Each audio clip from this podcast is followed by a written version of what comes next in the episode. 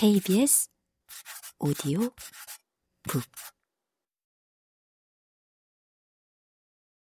나는 1년에 1cm씩 내 삶이 궁핍해져서 노인의 나이에 그가 사는 반지하 새방에 사는 나를 상상해 보곤 했다. 나도 사람 아닌 것들에게는 다정하게 말해야지. 다짐으로 끝나는 상상. 거기서 뭐 해요? 쪼그려 앉아있던 아랫집 노인이 역시 쪼그려 앉아있던 나를 발견하고 물었다. 골목을 돌던 사람들이 나 때문에 놀란 적이 몇 번 있었는데 이번엔 내가 놀랐다. 고양이 밥 먹는 거 보고 있었어요. 노인을 들러 내게 온 바람에서 한약 달인 냄새가 났다. 친숙한 느낌이었다. 오래된 연필에서도 비슷한 냄새가 날 때가 있었다. 외국의 빈티지 연필 판매자들이 연필의 추정 생산 연도와 보관 상태 등을 설명하면서 비흡연자, 비흡연 보관 등을 강조하는 이유가 궁금했는데 흡연자 집에서 보관하던 연필을 구매한 후에야 알았다. 연필을 쓰려고 쥐면 연필의 나무 부분에 밴 담배 냄새가 은은하게 올라왔다. 나는 왜 그런 얘기를 노인에게 더듬더듬 했을까? 연필을 좋아하는데 당신에게서 연필 냄새가 나요. 노인은 내게 엄마가 있냐고 물었다. 연필에서 갑자기 엄마로 건너뛴 대화에 어리둥절했지만 대답했다. 아, 네. 그러지 않아도 주말에 오신다고. 할머니는? 엄마는 다 있죠. 나한테도 죽은 엄마가 있어요.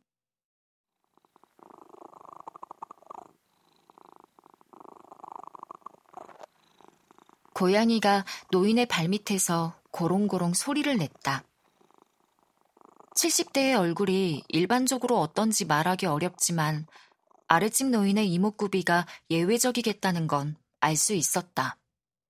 그녀의 눈, 코, 입이 심지어 내 미래보다 뚜렷해 보였다. 유난히 큰 코를 보고 있자니 동네를 가르는 큰 길이 떠올랐다. 고롱거리던 고양이가 노인의 코에 자기 코를 갖다 댔다. 어쩌면 저 코 때문에 난 소문일 수도 있겠다. 집 앞에서 머리를 말리고 있는데 건너집 슈퍼네 손녀가 와서 물었어요.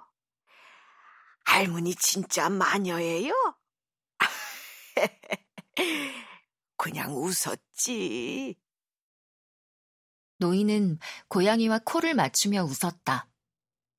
나는 갑자기 눈물이 찔끔 나려는 걸 참았는데 아무래도 연필과 엄마와 마녀 이야기가 너무 자연스럽게 연결되어서인 것 같았다. 잘 모르는 사람과도 이렇게 자연스러울 수 있는 대화가 왜 너와는 그렇게 어렵기만 했을까?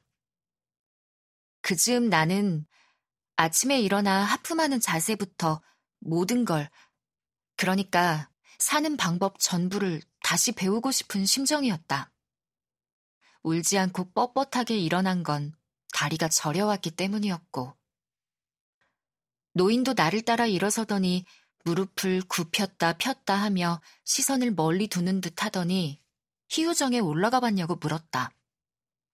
노인이 그 이름을 어떻게 알고 있는지 궁금했다. 노인은 골골거리는 고양이의 턱 밑을 긁었다. 얘들이 알려줬지요. 그러니까 진짜 마녀 같잖아요. 집에 마녀 빗자루도 있는데 구경 갈래요? 노인의 얼굴에 장난기가 퍼지는가 싶더니 이목구비가 장난기로 부풀어 오르는 것처럼 커졌다. 무슨 무대장치처럼 가로등이 잠깐 꺼졌다 켜졌다. 이러지 마. 나는 잠시 헨젤과 그레텔의 줄거리를 떠올려 보고 연이어 내가 아는 동화 속 마녀들이 한 일을 주로 악행 위주로 곱씹으며 서 있다가 노인 뒤를 우아하게 따라 걷는 고양이 두 마리를 따랐다. 무슨 일이든 고양이가 따르는 사람에게 당하는 편이 나았다. 아, 히틀러도 동물권 옹호자였다는 사실이 그 순간에 떠오른 건 그냥 생존 본능이었다고 치고. 노인은 영영 모를 것이다. 내가 처음 그에게 먼저 인사를 하게 된 이유가 얼마나 터무니없는지.